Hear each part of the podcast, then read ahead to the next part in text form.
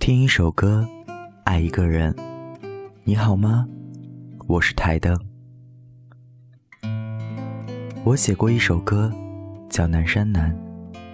常有人听完后说它太悲伤，接着问起这首歌里是不是有一个故事。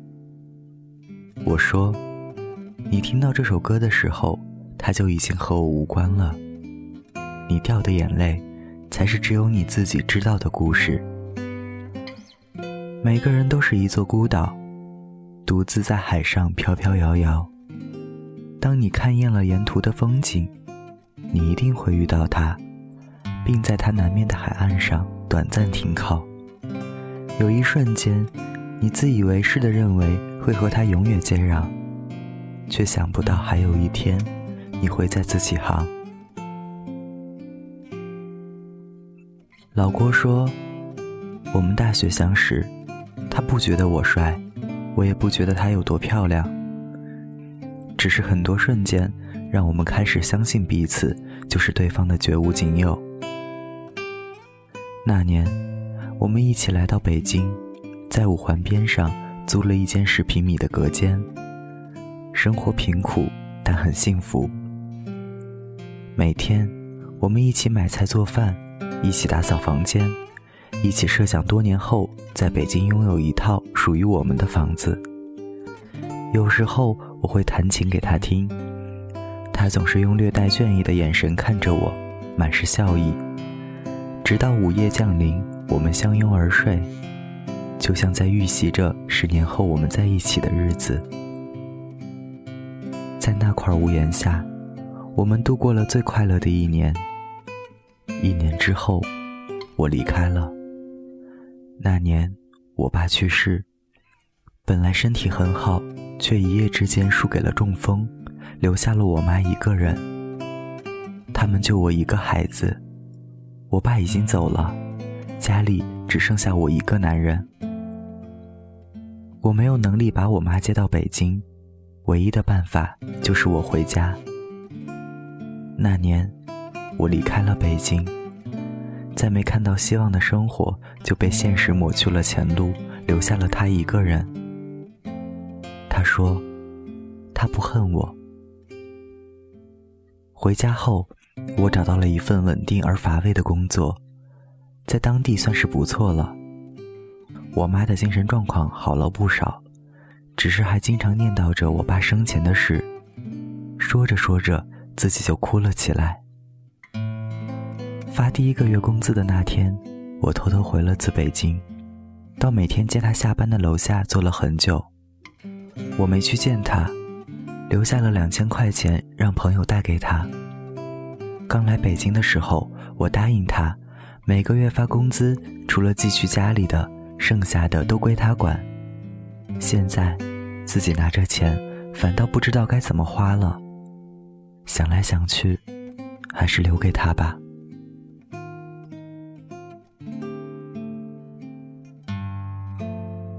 小杜说：“我们在一起十三年，还是没能走到最后。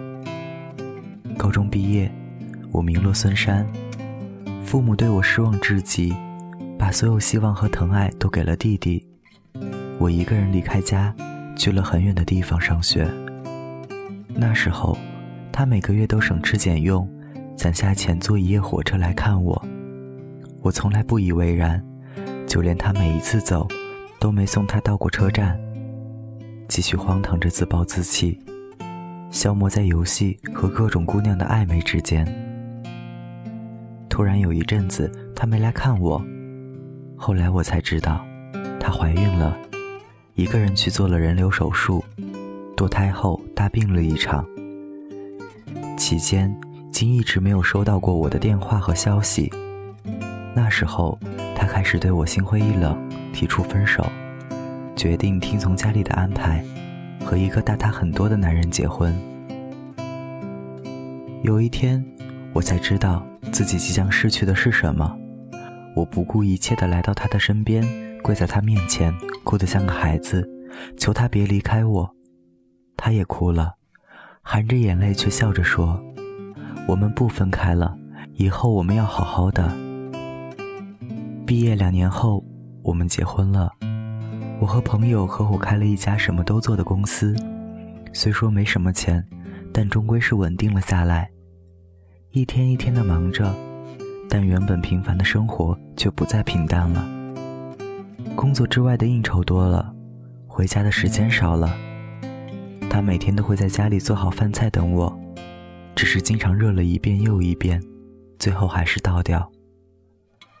每天应该温馨的时刻，却渐渐演变成了无休止的争吵。他受不了我常常到半夜才烂醉如泥的回家，尽管他知道我是为了家。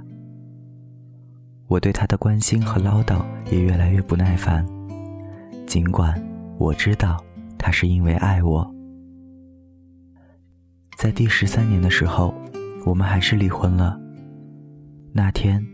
他为我们做了最后一桌饭，两个人安静的吃完，在阳台上抱着哭了很久。这是我们第三次抱在一起哭。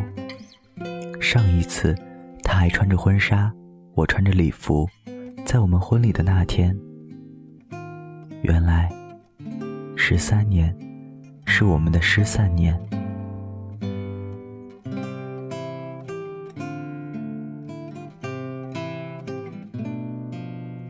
朱茵说：“他总是快我一步。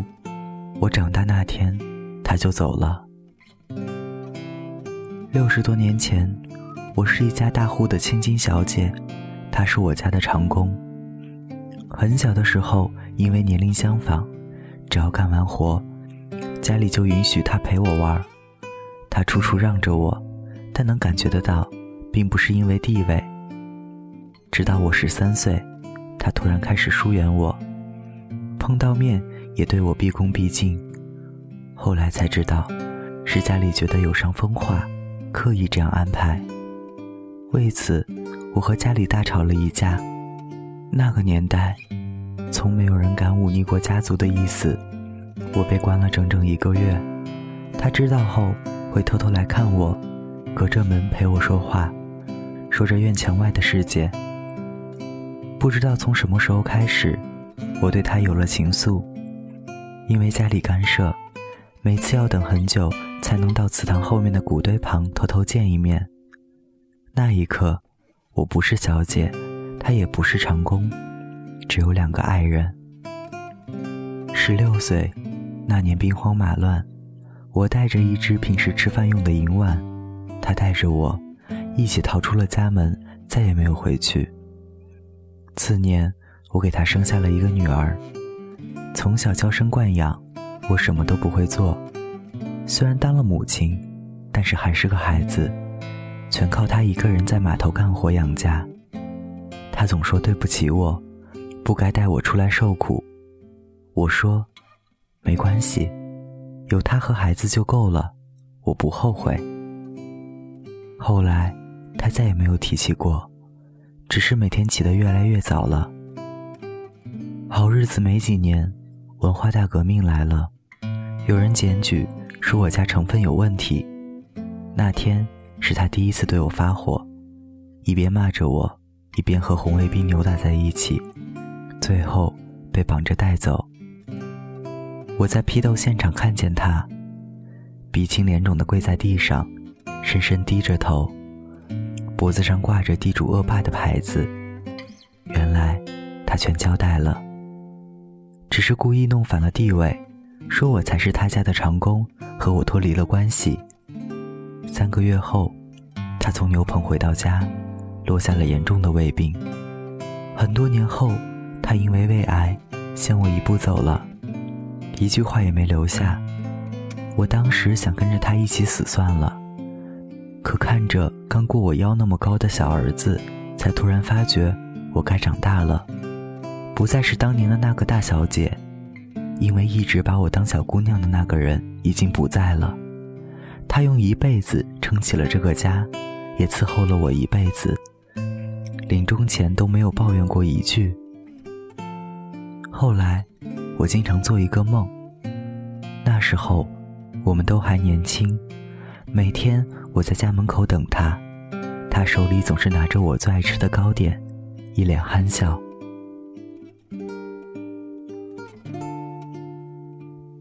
我们曾经都幻想过很多种爱情那是那个年纪里最丰盛的晚宴。每个人都在自己绘出的布景里以梦的方式欢笑着推杯换盏着继续奢望着谁都不曾离去也不会离去。可笑的是，没有人教会过我们如何面对分别。宴会散场，梦醒的时候，我们已是酩酊大醉。甚至不曾挤出一个微笑，还来不及告别，就这么长大了。我们开始图谋起悲伤，每天在长夜里奔跑，只为在天亮前精疲力尽，逃避天明时充满光亮的生活，做上一场第一次遇到他的梦。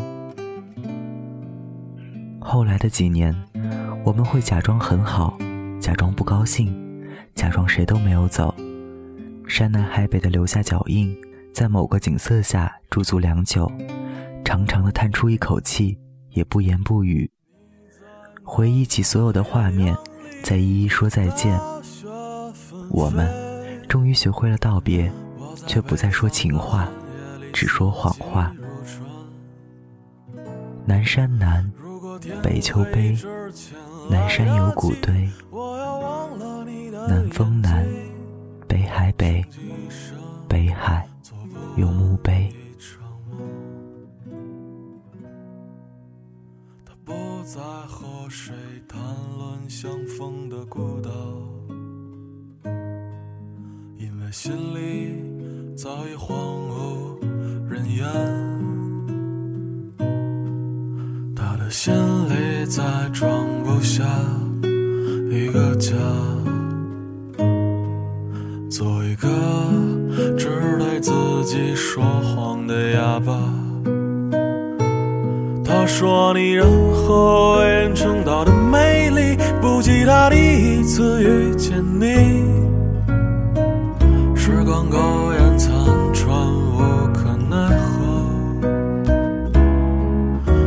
和所有土地连在一起，走上一生，只为拥抱你。在